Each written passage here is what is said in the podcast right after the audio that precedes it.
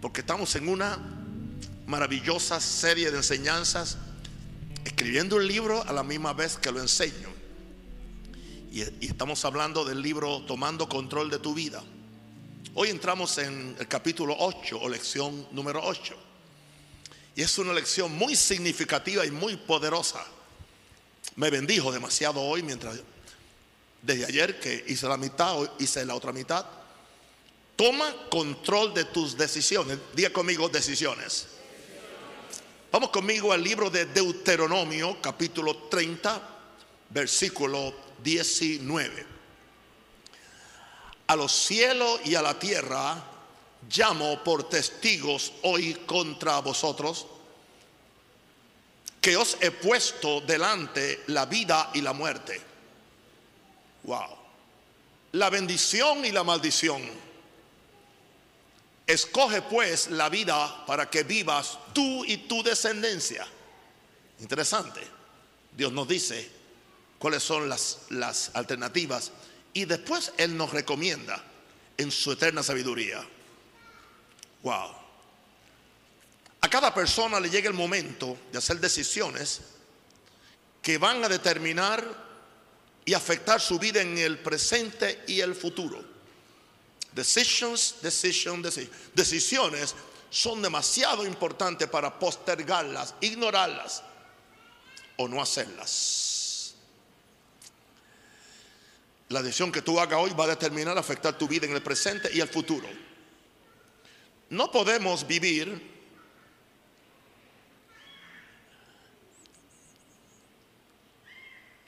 una vida de pasividad, esperando que los eventos de la vida nos tomen por sorpresa, por temor a tomar decisiones. Hay gente que, que vive así. Cada persona es responsable ante Dios y la sociedad de las decisiones que haga, buenas o malas. La madurez de un individuo se mide por su habilidad para tomar decisiones. Usted sabe que los niños no saben tomar decisiones. Dependen de que otro decida por ellos porque no tienen la madurez para hacerlo. Pero se supone que un adulto tenga el poder y la interesa para tomar decisiones. Ahora, si uno no toma decisiones, dejarás el camino abierto para que la vida, otras personas o Satanás decida por ti. Yo no creo que tú quieres permitir que la vida decida por ti. O que otras personas decidan por ti. Y peor, que Satanás sea quien decida por ti. Porque tú no decidiste. Ahora, erróneamente hemos llegado a pensar que las cosas se arreglan por sí solas. Si nosotros tomar responsabilidad por ellas, nada se arregla por sí solo. Y tampoco nada se daña por sí solo. Si, tú no sabes decidir o no quieres decidir, tu vida seguramente será un fracaso. Te toma tomar responsabilidad. Ya que serás llevado por la corriente de este mundo como un barco a la deriva porque no sabe hacia qué puerto se dirige ese barco. Yo sé hacia dónde yo me dirijo. Yo tengo metas. Tengo sueños, tengo visiones, tengo decisiones. Yo no estoy como el que da golpes al aire a ver a qué le atino. Esa no es la forma mejor de, vivir. Wow. Ahora, la Biblia tiene un nombre para esa persona que no toma decisiones. Y lo encontramos en Santiago 1, verso 8. A ese hombre que pudiera ser una mujer o un joven, se le llama el hombre de doble ánimo. Y dice que el hombre de doble ánimo es inconstante en todos sus caminos. Está diciendo el apóstol Santiago. Ahí está la palabra inconstante, está la palabra doble ánimo. Vamos a ver esas dos palabras. La inconstancia es una prueba de que la persona no toma decisiones. O si las toma son incorrectas porque no están basadas en principios de verdad y justicia. sino que están basadas en las emociones que en el momento controlan el alma de la persona. Esa expresión ser de doble ánimo, la palabra ánimo viene del latín anima, de ahí viene la palabra alma. Doble habla de doble alma. El alma tiene pensamiento, voluntad y tiene emociones, así que habla de doble voluntad, doble mente y dobles emociones. Eso habla de alguien que está ambivalente. ¿Entiende? Ahora, ser de doble ánimo significa ser de doble alma o podemos decir de doble pensamiento, doble emoción o doble voluntad. De acuerdo a cómo la persona se sienta en el momento, piensa y actúa arbitrariamente para salir de un problema, pero no tiene plan y no tiene decisiones concretas para organizar su vida. Aleluya. Ahora, decisiones de esta clase siempre salen mal. Me gusta esta lección. Lo más peligroso es cuando le echamos la culpa a todo el mundo y no queremos tomar responsabilidad por nuestros propios errores. Es fácil siempre echar la culpa al diablo, a Dios, o a la suegra, o a la gente, al vecino, o al pastor, quién sabe. Por eso David oraba en el Salmo 19, 12 al 13, ¿quién podrá entender sus propios errores? Por eso necesitas un pastor atrevido que te los ilumine. Líbrame de los que me son ocultos. Y, el, y lo, lo que está oculto es el orgullo. Porque dicen en, en la próxima eh, oración, preserva también a tu siervo de las soberbias, que es la prepotencia, que es el orgullo. Estaba consciente, ¿eh? preserva a tu siervo de las soberbias. Y dice, porque si, yo no soy preservado de la soberbia, las soberbias se van a adueñar de mí o enseñorear. Hermanos, la palabra de Dios es poderosa. Nos desnuda a todos. Y tiene toda la cura para cualquier tipo de enfermedad.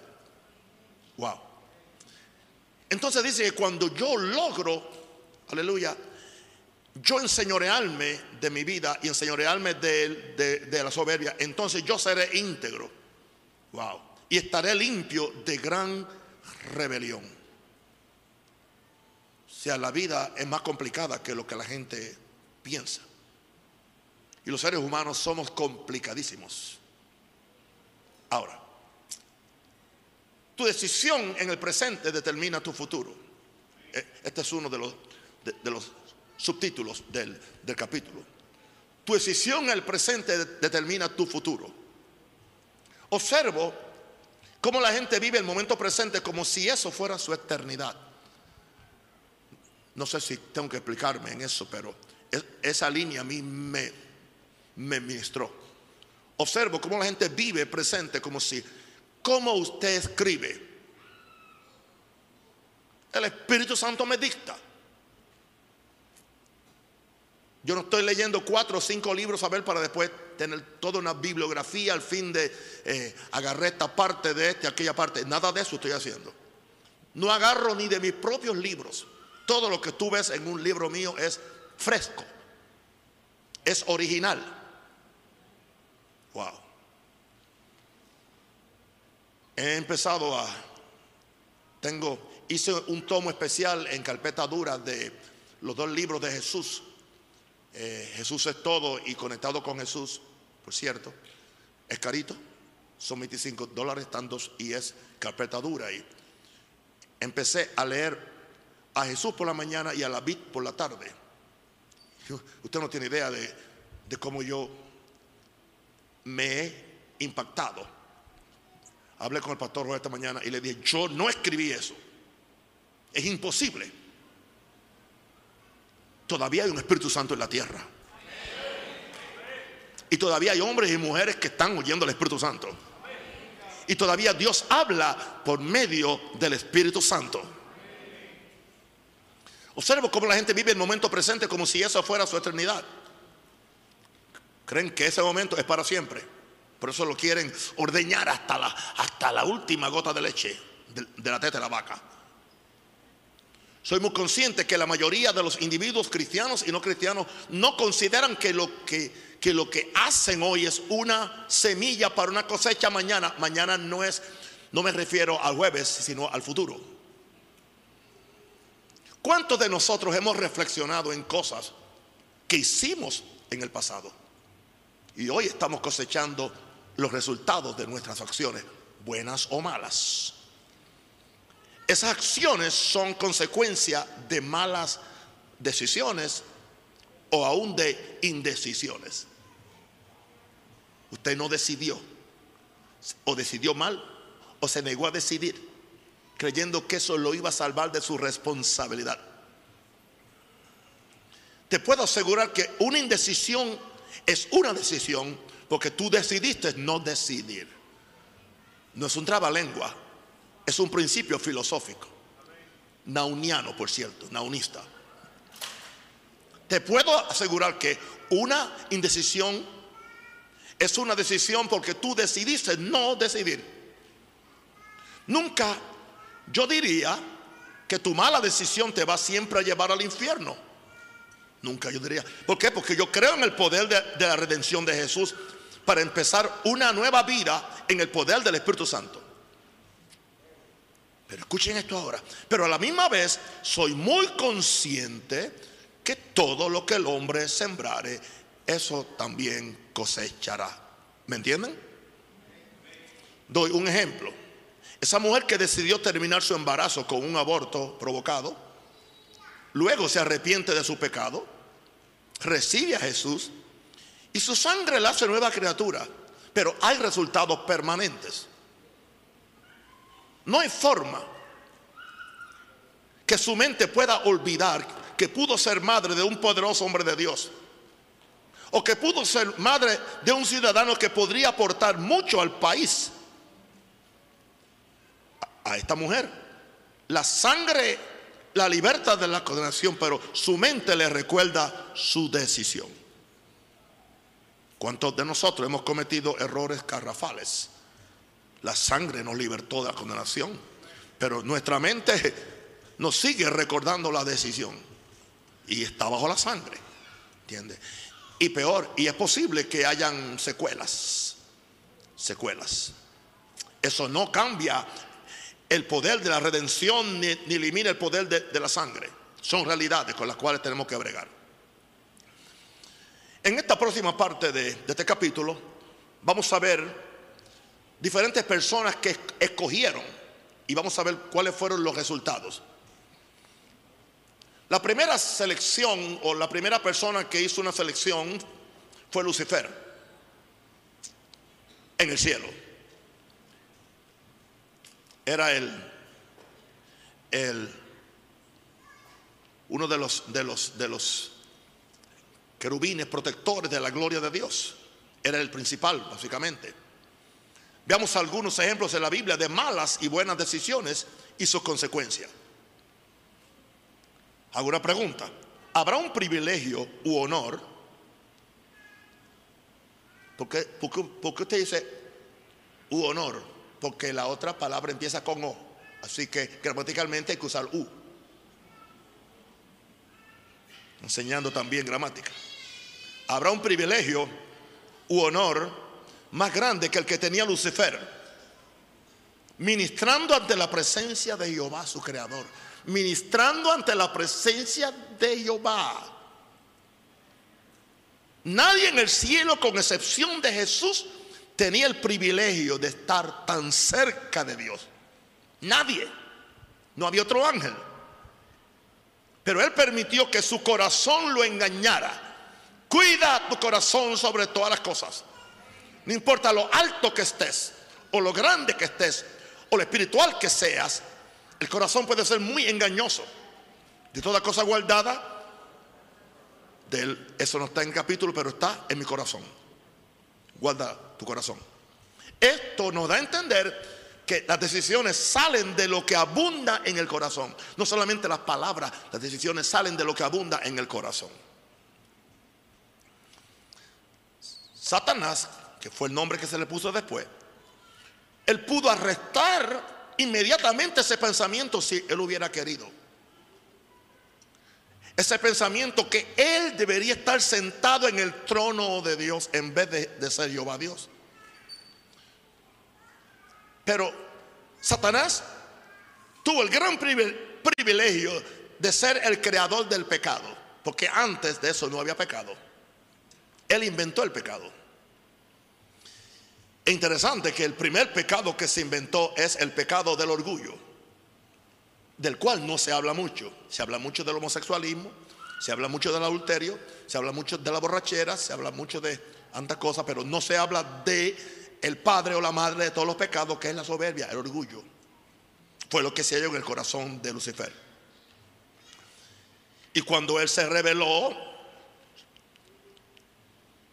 decidió su decisión de rebelarse contra Dios, lo echó del cielo, perdió la presencia de Dios y aseguró un castigo en el infierno, que fue precisamente preparado para él y sus ángeles. Hizo que Dios preparara un lugar que se llama el lago de fuego para él y sus ángeles. Quiero que me escuche, querido, con todo amor.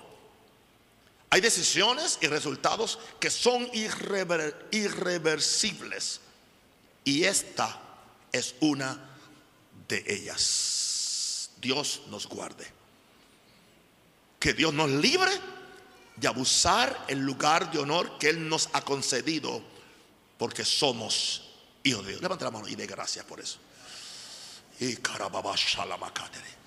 Padre, gracias. Gracias. Veamos a Adán. Adán escogió desobedecer a Dios. originalmente Dios solo tenía un hijo, que dice Juan que estaba en, su seno, Juan 1.18. Él no tenía más hijos, un solo hijo. Por eso a él se le llama el unigénito del Padre, quien sabemos que es nuestro Señor Dios, Señor.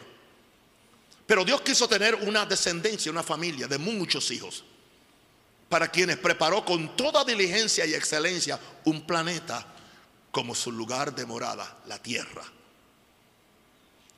Por eso hizo Adán del polvo de la tierra que iba a poseer.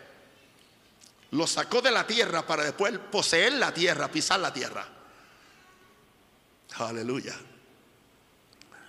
Y para que tuviera, y sopló en él de su espíritu para que tuviera un contacto directo con el cielo. Conexión con la tierra, porque fue hecho del polvo pero entonces Dios sopló su espíritu, entonces ahora él tenía un contacto directo con el cielo, comunión directa con Dios. Es evidente que Dios puede ser romántico y aún también, de vez en cuando. Dios se dio cuenta que Adán estaba solo. Vio que todos los animales tenían su pareja, pero él estaba solo. Y Dios dijo, no es bueno que el hombre esté solo. Y le hizo la mujer más bella que jamás ha existido en la historia de la tierra. ¿Por qué yo sé? Porque la hizo Dios.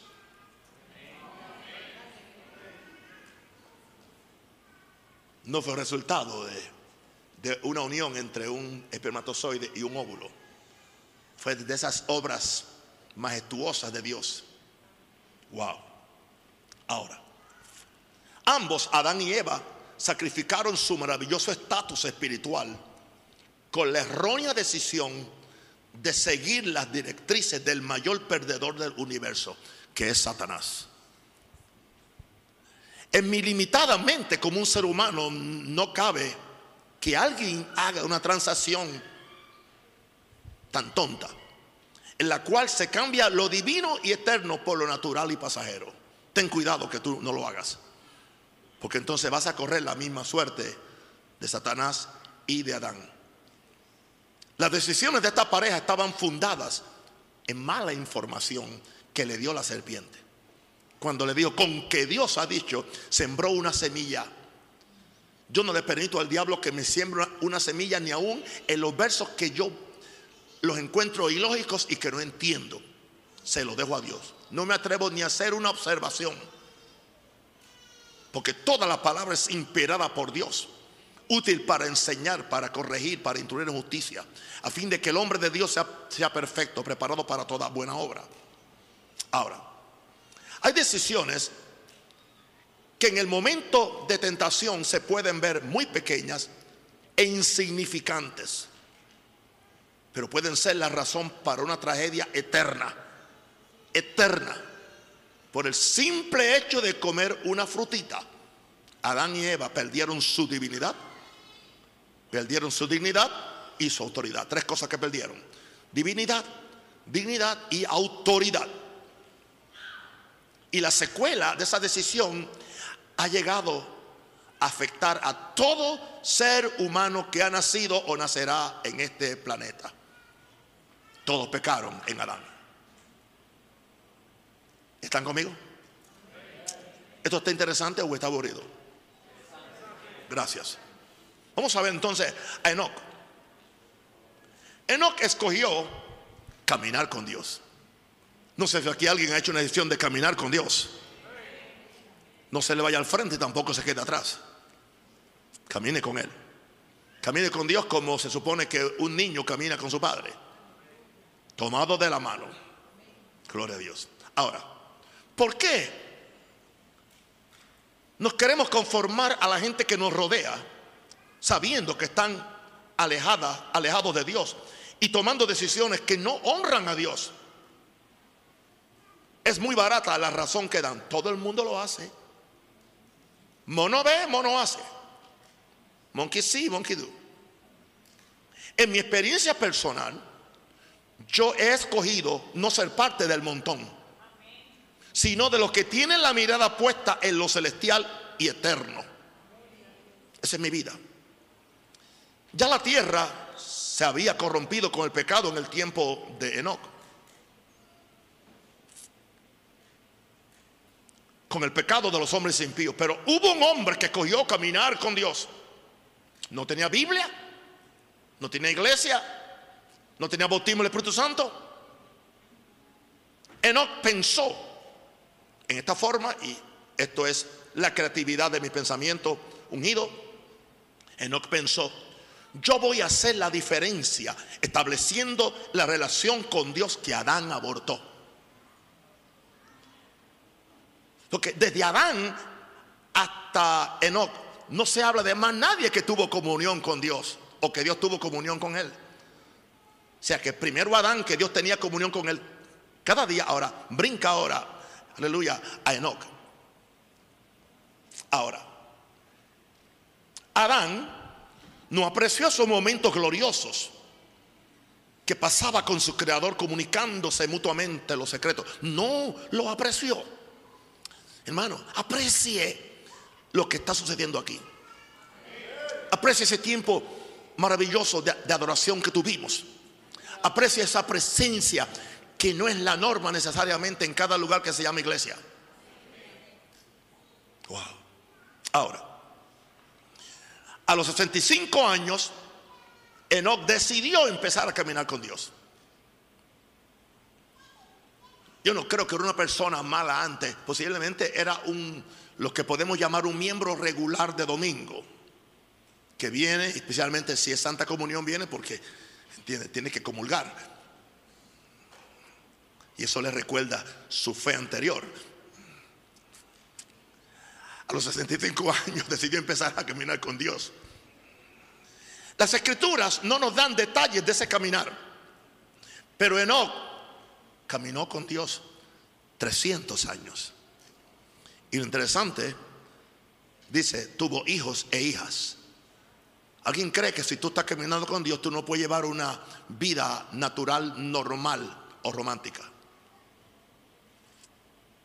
Son ideas religiosas que le meten miedo a la gente de que creen que ellos no pueden ser normales a la misma vez que caminan con Dios. Él lo hizo. Wow. Enoch se convirtió en una compañía tan fiel para Dios que un día Dios decidió llevárselo con él al cielo. Y dice que nadie lo vio más, nadie lo vio más. Esto lo dice en Génesis 5, 24, que dice, caminó pues Enoch con Dios y desapareció porque Dios se lo llevó. O sea, un día salió, se despidió de su esposa, de sus hijos y él creyó que iba a ser un día normal como los otros que iba, tenía su caminata con Dios, tenía su conversación con Dios, pero ese día no regresó. De alguna forma, Dios le reveló a Moisés, que fue quien escribió el libro de Génesis, este evento, cuando en esos encuentros que Moisés tuvo dos o tres veces, 40 días con Dios, hablando de cara a cara en el monte. De ahí que sabemos toda la historia de la creación del mundo, porque Dios se la dictó a Moisés. Caminó Dios con, pues con, con Dios y desapareció. Porque Dios le llevó. ¿Qué diremos nosotros a esto? Que no podemos caminar con Dios ni un día entero. Y este hombre caminó 300 años. ¿Sabe por qué? Decisión. ¿Sabe por qué? Decisión. ¿Sabe por qué? Decisión. Decision, decision, decision.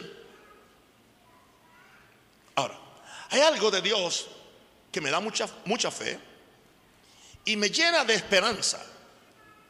Dios conoce el corazón de los hombres y sabe en quién puede confiar para que su influencia no se ausente de, de, la tierra o regrese a la tierra. Y Dios siempre tendrá hombres y mujeres que van a ser instrumentos para devolver la influencia de Dios a la tierra. Y Dios sabe que somos propensos a cometer errores por causa de nuestra humanidad. Dejemos ya de estar buscando hallar gracia ante los ojos de una sociedad que cada día se aleja más de Dios y sus leyes. Una de las quejas que más oigo desde los púlpitos es que estamos rodeados de una generación mala y adulterina. Vamos a preguntarle a Noé cómo era la suya. Vamos a ver en Génesis 6, 5, 6.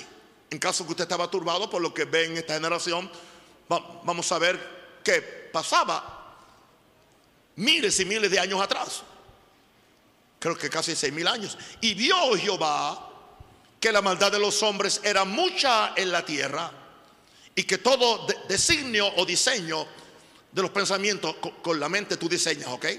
Del corazón de ellos era de continuo solamente al mal. Nadie se inclinaba al bien. Indignó esto tanto a Dios que se arrepintió de haber hecho hombre en la tierra. Y le dolió en su corazón. Dios tiene corazón, Dios se duele. Y aquí entramos entonces a un personaje que se llama Noé, quien escogió vivir en justicia. ¿Por qué estoy dando estos ejemplos? Porque son muy significativos para nosotros. En medio de esta generación hubo un hombre que decidió vivir en justicia.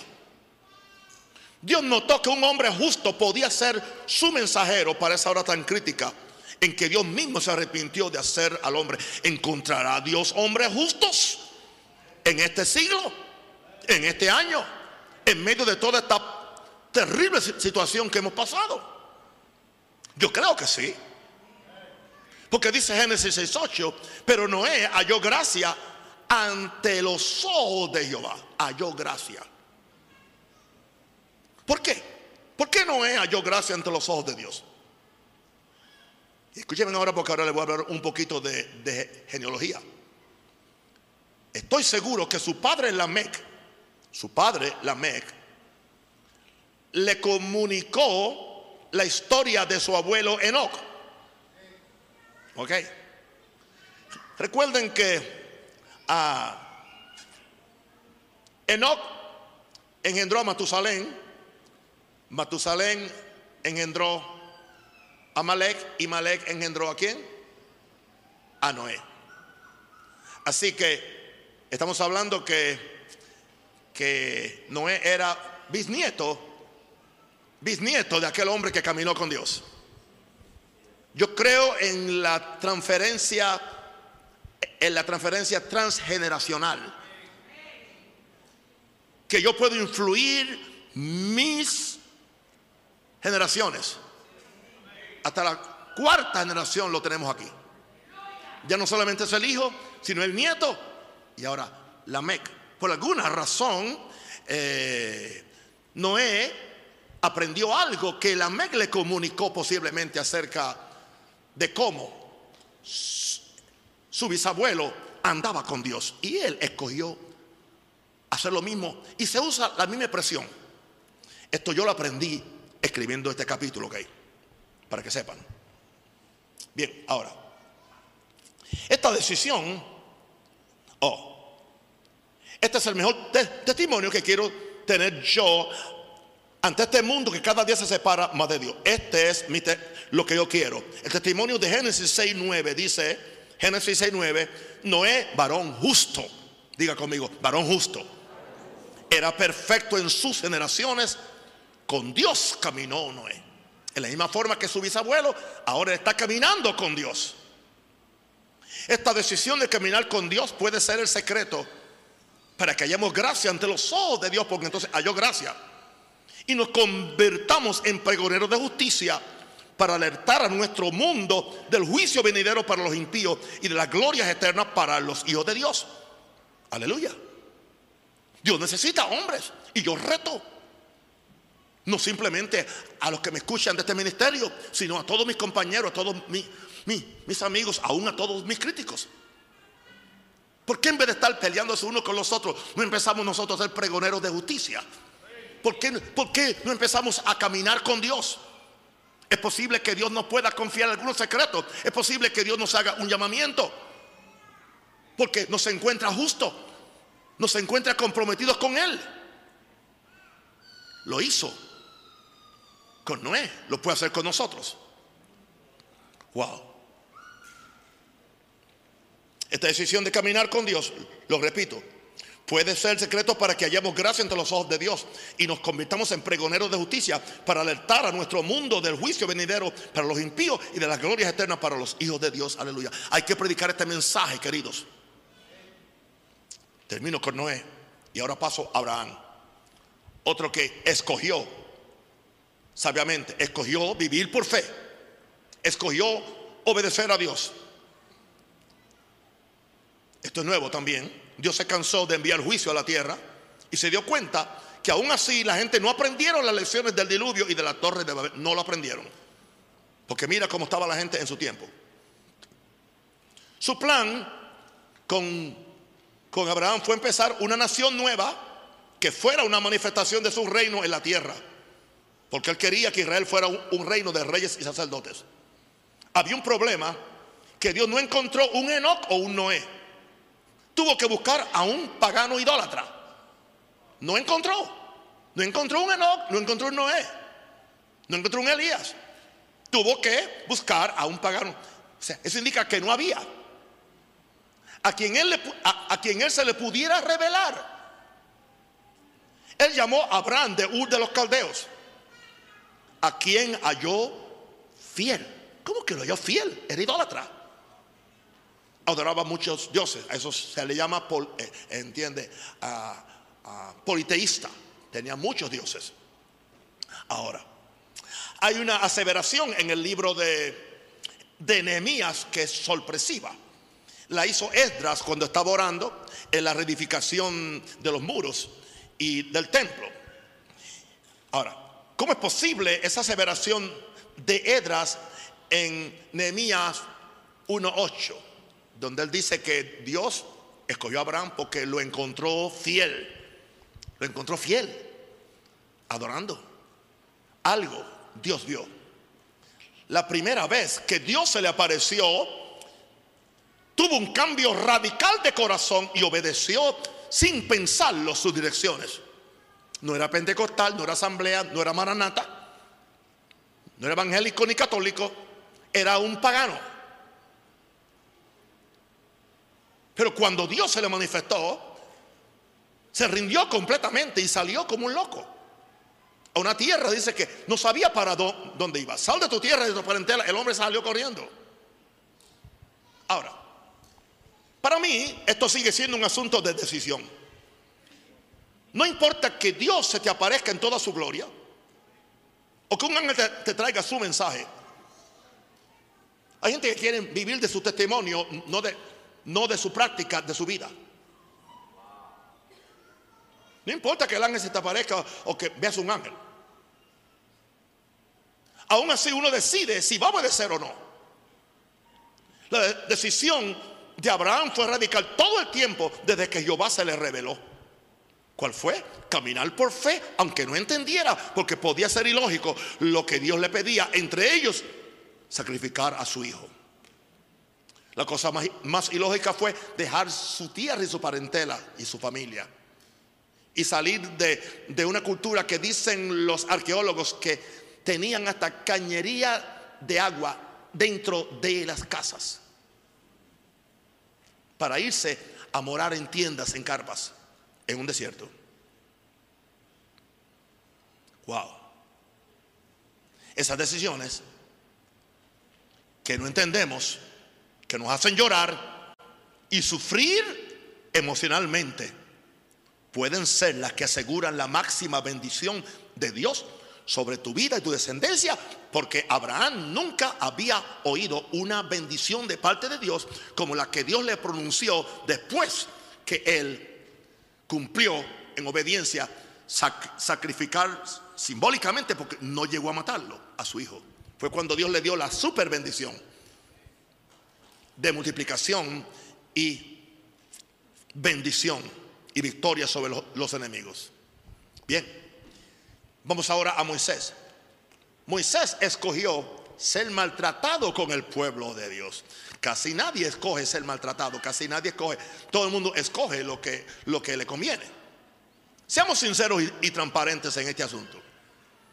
A cualquiera de nosotros se le hace fácil decidir a ir a vivir en un palacio y decirle adiós a la, a la, a la, barriada pobre.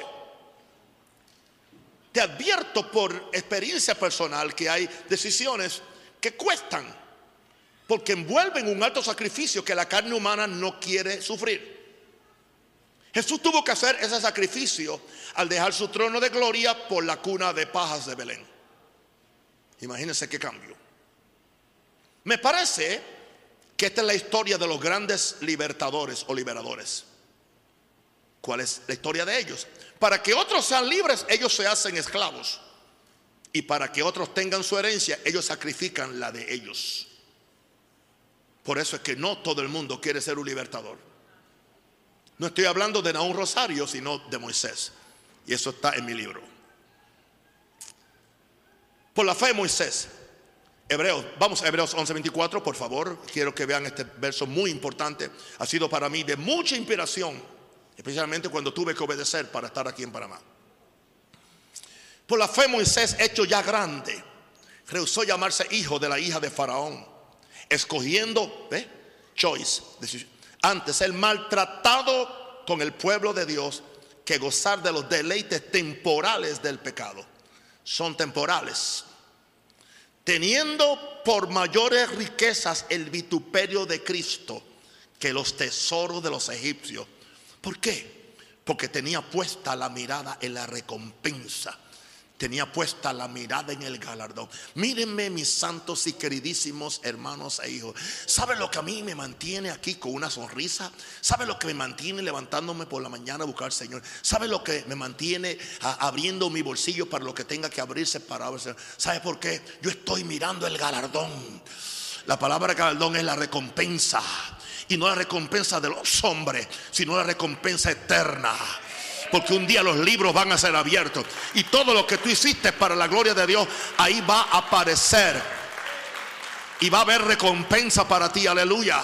Que va a seguir contigo por la eternidad y va a determinar aún tu lugar en el cielo. O donde quiera que estemos con Jesús, sea en el cielo o en la tierra. Moisés escogió ser maltratado con el pueblo de Dios, dejando atrás las riquezas y la nobleza de Egipto. Esa decisión que había hecho 40 años atrás causó que Dios lo escogiera para la liberación de una nación. Porque Dios no lo hizo 40 años atrás, porque Él no estaba preparado. Dios tenía que desprogramarlo, desprogramarlo. Déjate desprogramar. No hay cosa peor para alguien que no se deja desprogramar de toda la secuela, de todas las trampas, de toda la corrupción que trae del mundo. Y es posible que se convierta, es posible que reciba el bautismo del Espíritu Santo, es posible que ayune, es posible que haga cosas, pero si no renuncia a eso, le va a seguir. Y lo puede llevar a la destrucción total. Y el pueblo de Dios dice, ay.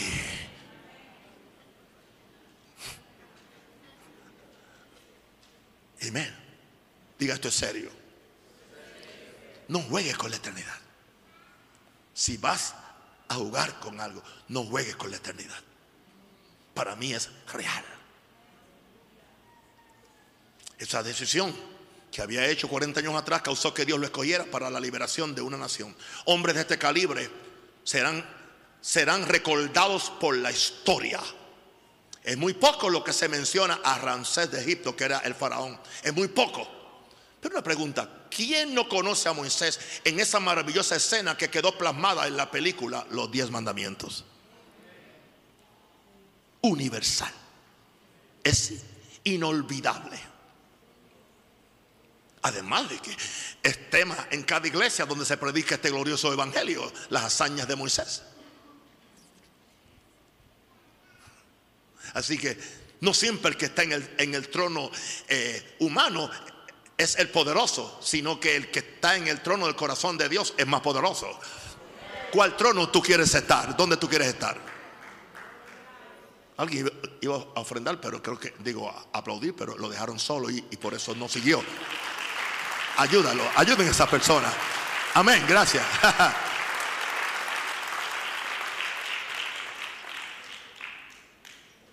Veamos ahora al Señor Jesús.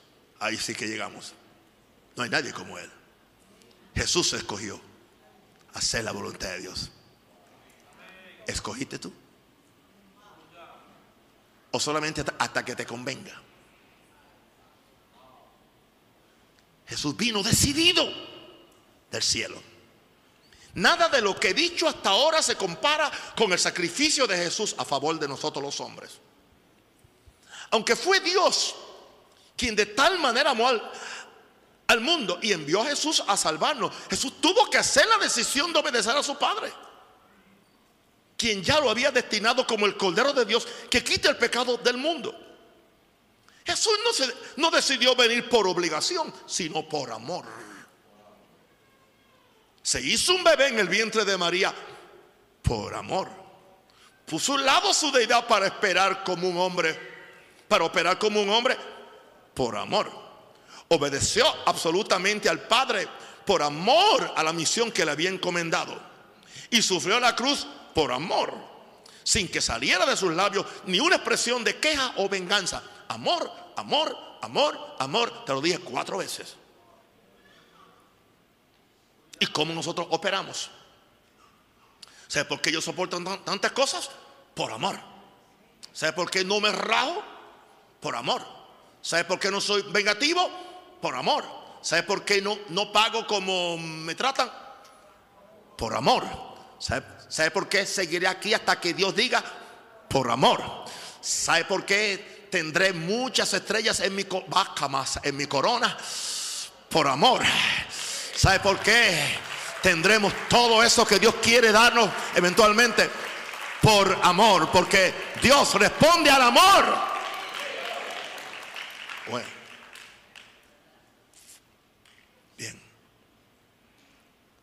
Jesús nos enseñó la mejor forma de vivir, enfocados en lo eterno, amando a Dios sobre todas las cosas, y estas son decisiones, y sirviendo a la humanidad con humildad.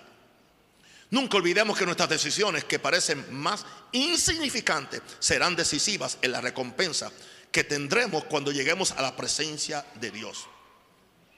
En ese día, cuando los secretos de los corazones quedarán en evidencia, tomemos las decisiones correctas que no solo afectarán esta vida, sino también la venidera. En esta vida podemos cambiar nuestras decisiones, pero en la otra será muy tarde para arrepentirnos de las decisiones incorrectas que hicimos mientras estuvimos en este cuerpo. Eso amerita que se repita. En esta vida podremos cambiar nuestras decisiones, pero en la otra será muy tarde para arrepentirnos de las decisiones incorrectas que hicimos mientras estuvimos en este cuerpo. Ahora, yo vengo a decirte hoy que Dios te hace responsable de tus decisiones, Vamos conmigo entonces otra vez al libro de Deuteronomio, capítulo 30, 15 16. Espero por los versos. Capítulo 30, verso 15. Mira, mira es considera. Yo he puesto delante de ti hoy la vida y el bien, la muerte y el mal. ¿Vio el orden? Dice que Dios lo pone. No, no dice que Dios es autor. Dios pone. Bien.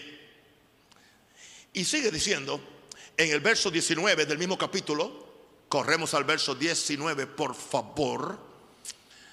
Dice, a los cielos y a la tierra llamo por testigo hoy contra vosotros, que os he puesto delante la vida y la muerte, la bendición y la maldición.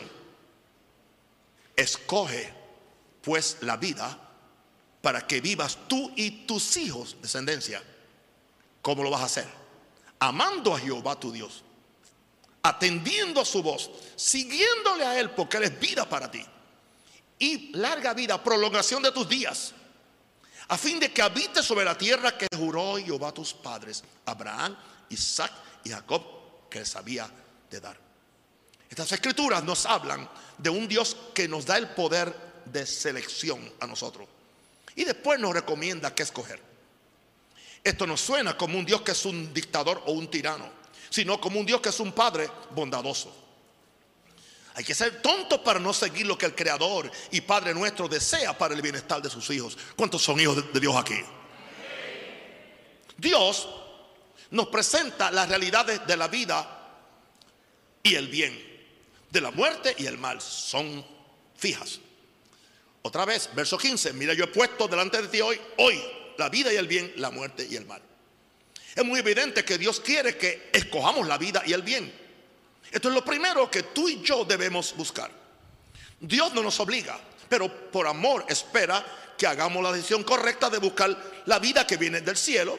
Y junto con esa vida viene el bien de Dios para que tú lo disfrutes. ¿Por qué no?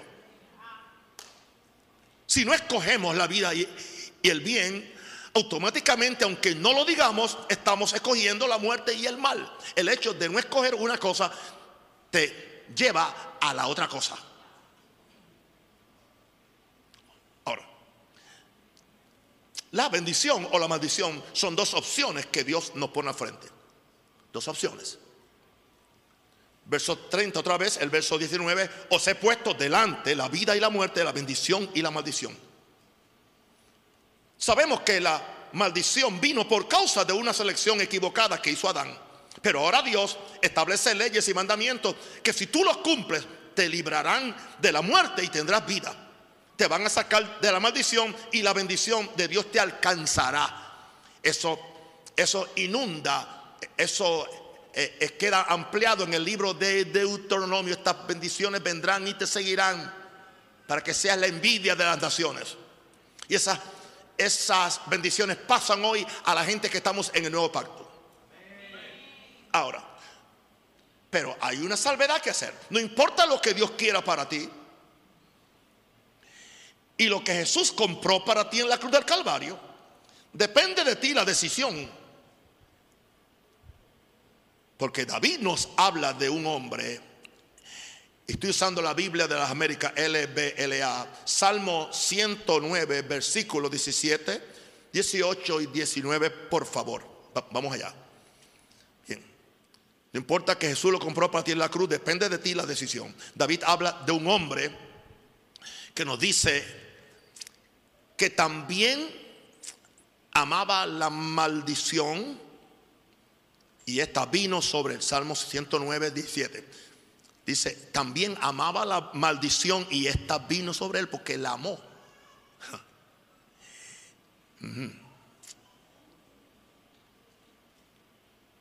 No se deleitó en la bendición y ella se alejó de él. ¿Quieren algo más terrible? Se vistió de maldición como si fuera su vestido o su manto. Y esta maldición entró como agua en su cuerpo y como aceite en sus huesos. Mira a dónde nos puede llevar el pecado. Y sigue diciendo David, séale como vestidura con que se cubra y por cinto con que se ciña siempre. Y dice que es decisión. Amó la maldición. Y está vino sobre él. ¿Por qué no odias la maldición? ¿Por qué no buscas la, la bendición? ¿Por qué no buscas a Dios? ¿Por qué no echas a un lado ese cochino orgullo? Y le estoy hablando primeramente a Naúm Rosario, que es como yo he vivido. El orgullo nunca consigue nada. El orgullo sacó al lucero de, de la mañana de la presencia de Dios. La apelación que Satanás hizo al orgullo de la mujer le dañó su destino, el de ella y el de su marido. Es, uno de los pecados más horrendos que hay y es de los menos que se predica. Pues como, como está tan entrelazado con nuestras unciones y nuestros dones y habilidades, se nos hace difícil hablar de ello. Ahora, una pregunta, mi querido, ¿vas a servir a Dios o no? Una pregunta, ¿vas a servir a Dios o no? Eso habla de decisión. Si hay una cosa que un verdadero hombre de Dios aborrece es la indecisión y la falta de compromiso en gente que se llaman cristianos. I hate lo odio. Aborrezco esa actitud. Porque Abraham no fue así. Jesús no fue así. Pablo no fue así. No, no es así. Un verdadero hombre de Dios aborrece la indecisión y la falta de compromiso en, aleluya, en gente que se llaman cristianos. Josué confrontó al pueblo de Israel para que de una vez decidieran una cosa u otra. Josué 24, 15, ya él estaba por retirarse y ya le iba a pasar el mando a otros. Y antes de él retirarse, les, les, les da un reto en el verso 15 de Josué 24. Y dice, si no os parece bien servir al Señor, escoged hoy a quien habéis de servir. Ustedes escogen. Si a los dioses que sirvieron vuestros padres, que estaban al otro lado del río, o a los dioses de los amorreos en cuya tierra habitáis, esa es la decisión de ustedes. La mía está hecha. La mía no depende de lo que ustedes hagan o no hagan. Pero yo y mi casa, diga conmigo, yo y mi casa, yo y mi casa, serviremos a Jehová. Grite eso, yo y mi casa. Yo y esta iglesia serviremos a Jehová. No importa lo que haga otro, no importa lo que no haga otro, no importa dónde se vaya, no importa que se descarríe, no importa el que, el que, el que, el que dañe la fe, el que pervierta la gracia, aleluya, el que saque la santidad de los púlpitos. Yo y mi casa serviremos al Señor.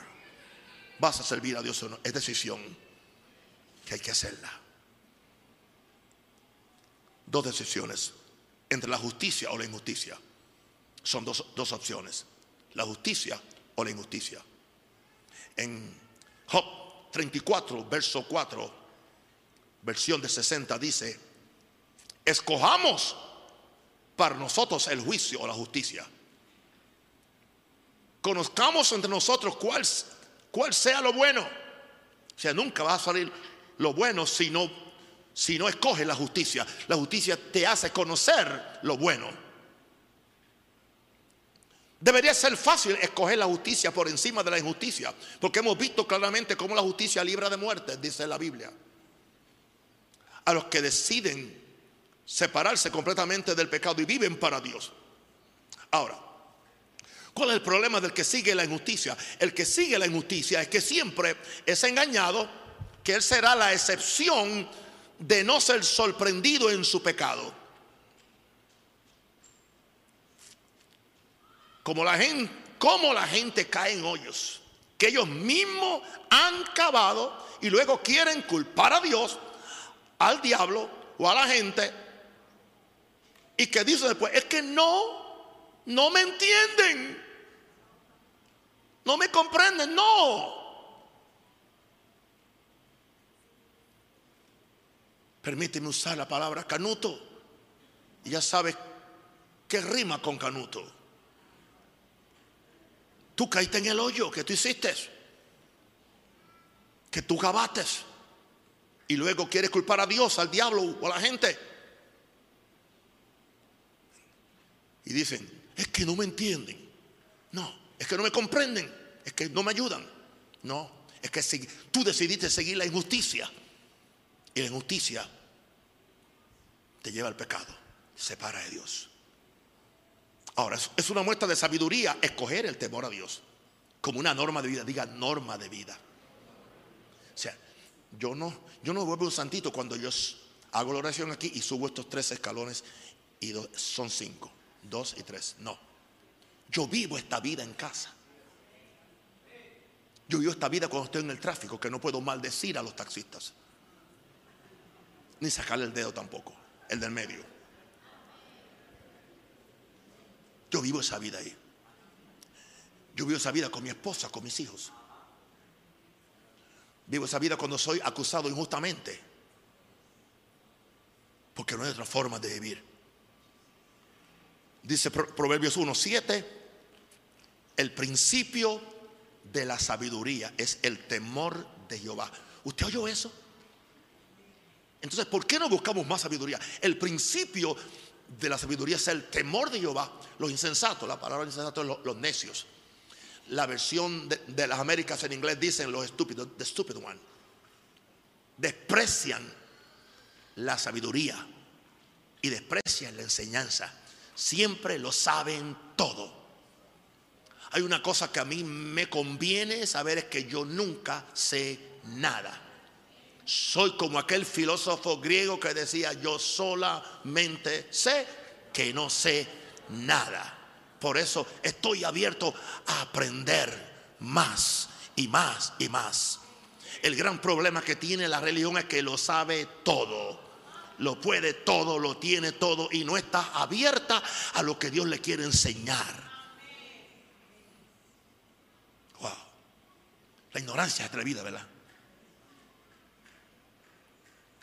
Ahora, ¿por qué no oímos la voz de Dios que siempre nos conduce al temor santo ante su majestad y su santidad? Yo no quiero la cosecha negativa de no seguir el temor. Hay una cosecha negativa, porque lo que el hombre sembrare, también cosechará. Y mira la cosecha que hay por no querer la sabiduría. Vamos a Proverbios 1, 29, 33 Espero por audiovisual porque este es un, son unos versos largos y son muy bonitos y muy significativos. Estos son los versos que nadie eh, memoriza. ¿Entiende? La gente memoriza, mi Dios subirá todo lo que me falta conforme a su riqueza en gloria. Ese sí. Entonces abriré la ventana de, los cielos y vendrá bendición. Pero casi nadie, yo no he, oído a nadie que está memorizando Proverbios 1, 29 al 33. Aunque no lo memoricemos, vamos a leerlo por cuanto aborrecieron la sabiduría y no escogieron. O sea que el que aborrece la sabiduría no escoge el temor de Dios. Ni quisieron mi consejo y menospreciaron toda reprensión mía. Y está hablando la sabiduría ahí. Comerán del fruto de su camino y serán hastiados de sus propios consejos. Porque el desvío de los ignorantes los matará y la prosperidad de los necios los echará a perder. Mas el que me oyere habitará confiadamente. Vivirá tranquilo, sin temor del mal. El que le teme al Dios no le teme al diablo. El que le teme a la sangre no le teme al COVID. Aleluya. El que le teme al Espíritu Santo no le teme a ningún brujo o a ningún demonio. Aleluya. Alguien diga aleluya. Wow.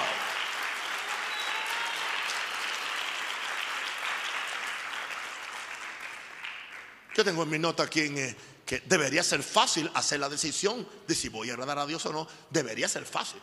Es que es difícil, duro es el camino. No, dice que el camino de los transgresores es que, eh, el que es duro, pero no el camino de los justos. Las santas escrituras están repletas de miles de promesas y bendiciones para los que buscan agradar a Dios, sin importar el precio a pagar. En Isaías 56, 4 al 5, le, le dice a un grupo que posiblemente eran los más despreciados. Los eunucos eran los que estaban en, el palacio del rey y cuidaban las, las concubinas. Y como ellos no podían hacer nada, pues no era peligro. Los eunucos eran castrados. Y también al ser castrados, su tono de voz le subía y también servían para los coros, para cantar. Pero bien, pero así dijo Jehová a los eunucos, que guarden mis días de reposo y escojan lo que yo quiero, aún para ellos. Y abracen mi pacto. Yo les daré lugar en mi casa y dentro de mis muros. Y nombre mejor que el de hijos e hijas.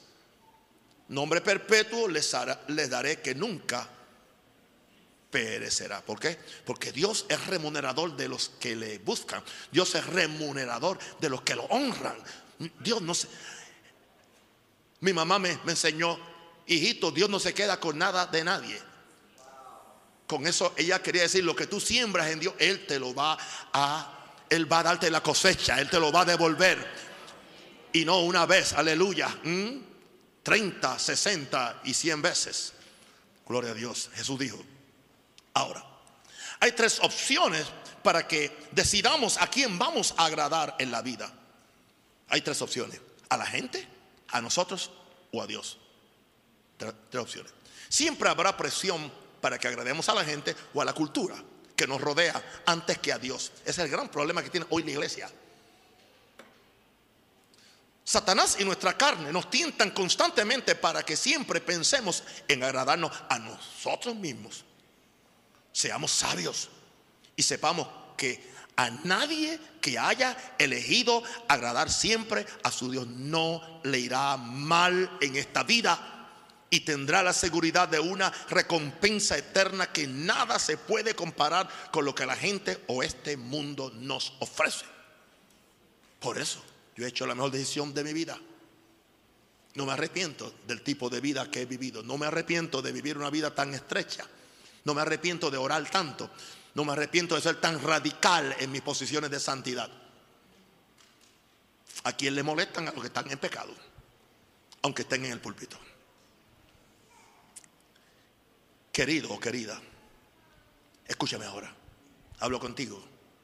Si Dios te dio el poder de decisión, ¿por qué vas a permitir que otros decidan por ti?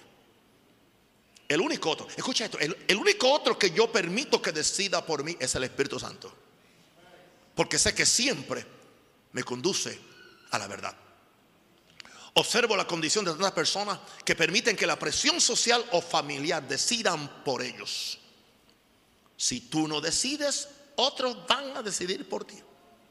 Nunca debemos perder la libertad que Dios nos dio para que escojamos el bien y disfrutemos así la bendición que nuestro buen Padre Celestial nos ha prometido y llegó el tiempo del conferencista tomarse un poquito de agua. Denle un aplauso a Jesús.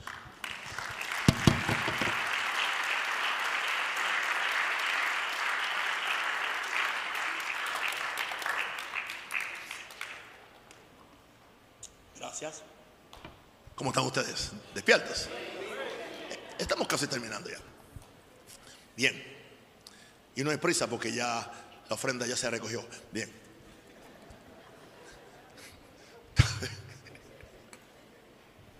Y no es que el dinero tampoco. Es que lo quiero bendecir a ustedes.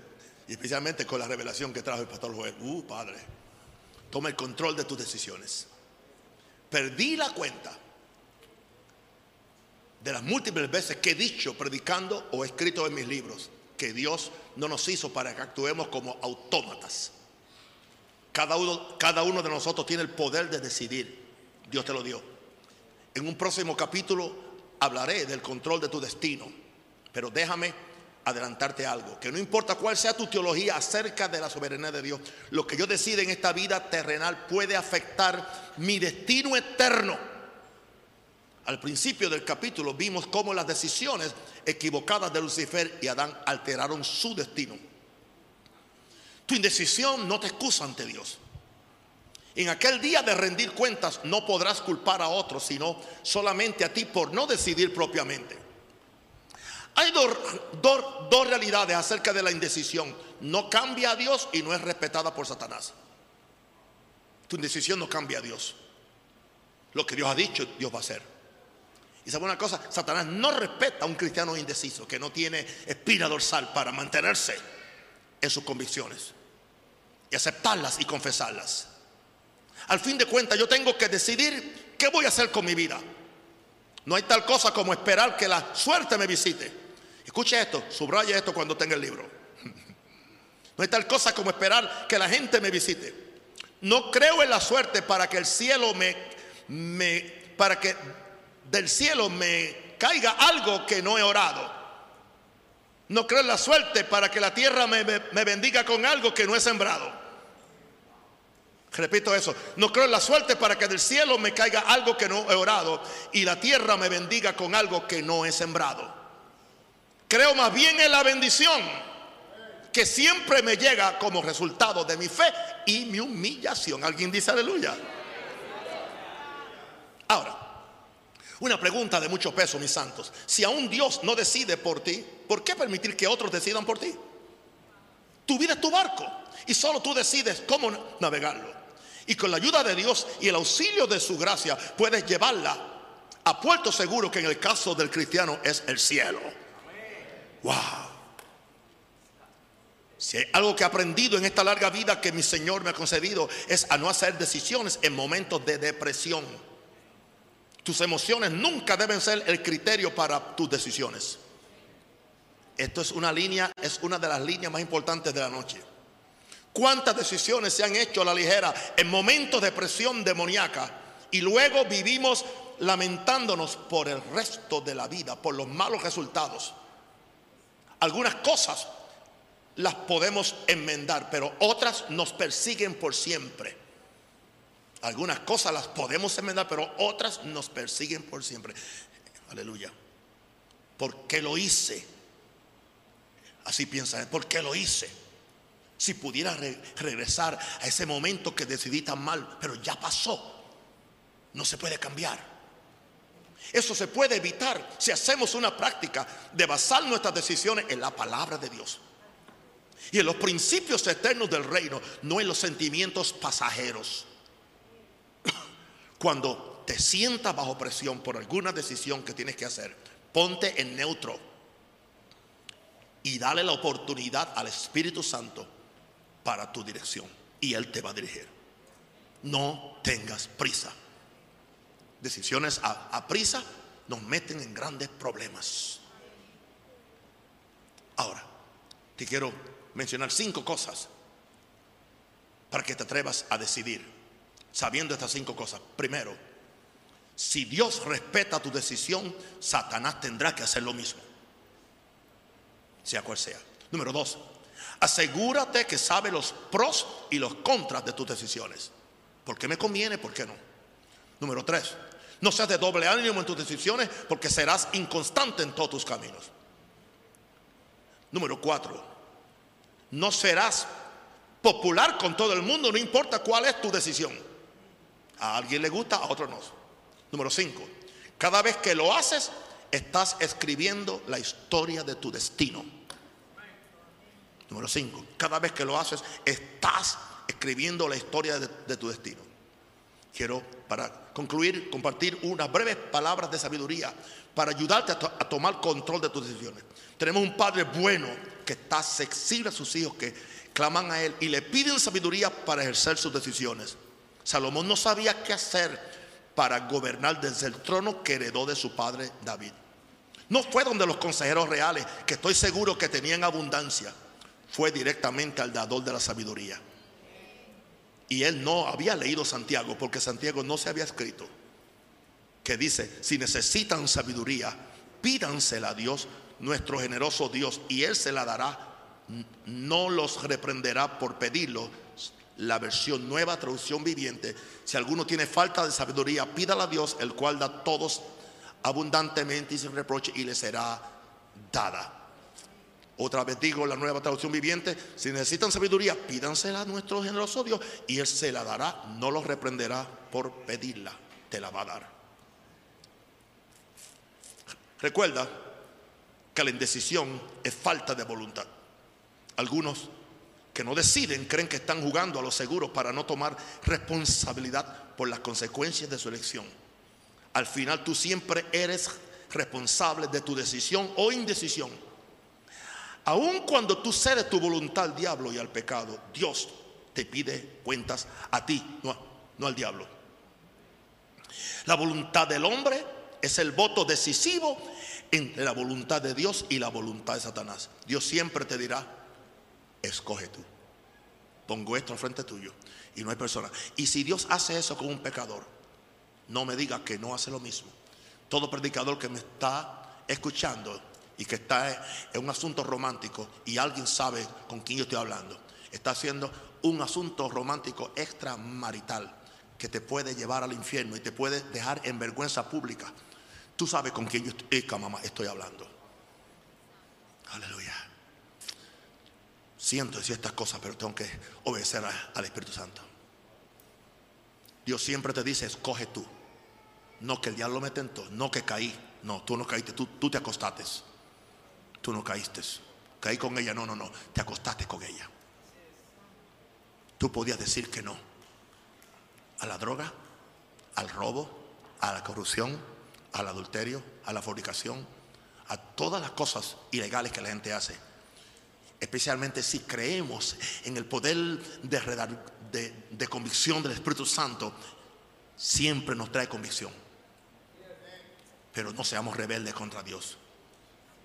No seamos rebeldes contra Dios.